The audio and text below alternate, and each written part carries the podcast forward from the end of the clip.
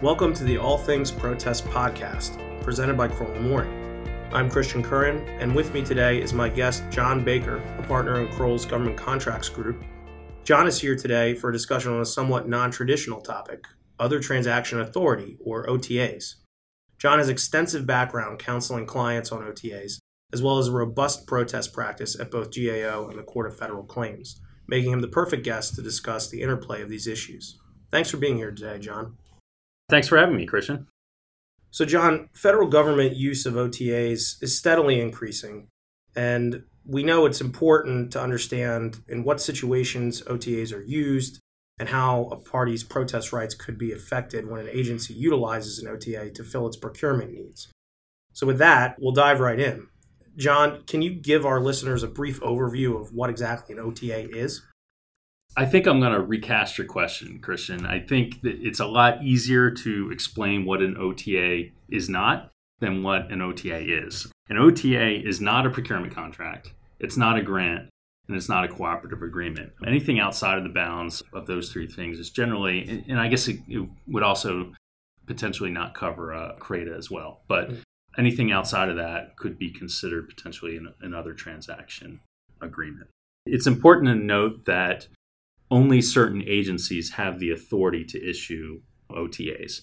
There are a number of agencies, most notably DoD, NASA, Department of Energy, Department of Homeland Security, and a, and a, handful of other agencies all have authority to issue OTAs, and there are different types of OTAs as well. And you have to look at the statutory authority for each of those agencies to understand what types of OTAs that particular agency has authority to issue. So, for example, there are research type OTAs and there are prototype OTAs. Not every agency has authority to issue a prototype OTA, for example. So, they're very flexible agreements, and again, they're ones that are generally characterized by what they are not. They are not procurement contracts, they are not grants, and they are not cooperative agreements. Well, thanks for clearing that up. I think that makes a lot of sense. So, how, John, does an OTA differ from those things that it's not? How does it differ from a regular procurement contract? Sure. So, first and foremost, um, for procurement contracts, an OTA is not subject to the FAR like a procurement contract would be. If you're talking about grants, OTAs are not subject to the grant regulations or the regulations that would apply to both grants and cooperative agreements. What that means is that the terms and conditions of an OTA can be very flexible. I say can be because they're not always, but there's at least the ability there for an agency to deviate from provisions that if it's operating under the FAR, for example, it may not be able to deviate from. So, for example, in procurement contracts, there are relatively strict rules that are governing rights and technical data computer software. In OTAs, OTAs are not subject to those same sets of rules. And so the agencies and the OTA recipients can negotiate, I'll say, non standard types of provisions that you likely would never see in a FAR based contract. Okay. So that's a good point. Are there other advantages that agencies derive from the use of an OTA that makes it an attractive vehicle for them to use? Sure. So there are beyond flexible terms and conditions, which I think is really probably the most notable advantage of using OTAs.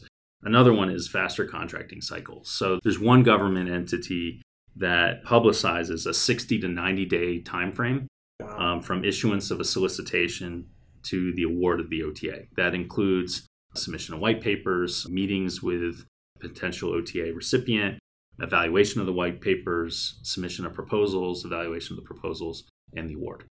I will say, even with that particular entity, that 60 to 90 days doesn't always happen, but it is something that is not terribly unusual to see in the OTA world. And then again, as I mentioned initially, the flexibility in negotiating um, non standard, when I say non standard, I should say terms and conditions that are unlike what you would see in the FAR DFARS.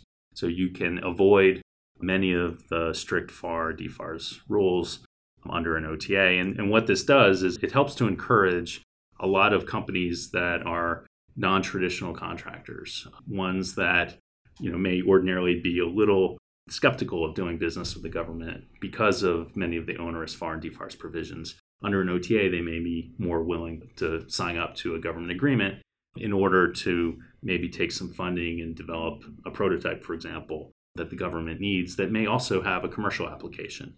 And the government likes this as well. Right. Well, it seems to make a lot of sense given that they're, you know, going outside the box and, and not applying the mm-hmm. traditional mm-hmm. rules there, that you get that flexibility for folks that haven't been in the space before. Mm-hmm. That's great. So, John, it, it, sounds like with that flexibility, the time frames are a little different for these procurements. We might be dealing with things that are more loosely bound by or by less rules. So, what does an OTA competition really look like? Yeah, so I should say, first of all, not all OTAs are competed, right? But when there is a competition for an OTA, they look very different than what you would normally see in a FAR Part 15 procurement, for example. So typically, what happens is the agency is going to issue or circulate a list of research topics amongst either publicly or in the event that an OTA has been issued to a consortium and the consortium is running the competition, those research topics generally would only be issued to the consortium members. Those interested participants, whether they be consortium members or companies in general, would then submit a white paper for consideration by the agency and then the government's going to look at those white papers and figure out okay well you know is this a particular research topic or a type of prototype that we may ultimately be interested in funding and the government will then select whatever white papers it determines that it likes. From that point then there's typically some type of an rfp that goes out but typically only to those companies that have submitted white papers the government has selected.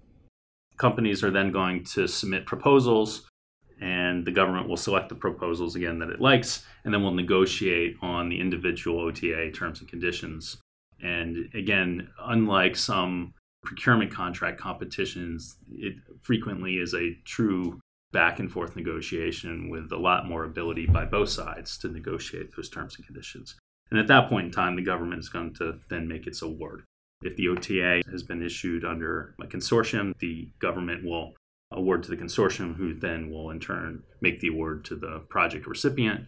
If it's a direct OTA award from the government to the participant, then that OTA will be directly between the government and, and the company that received the OTA. Got it.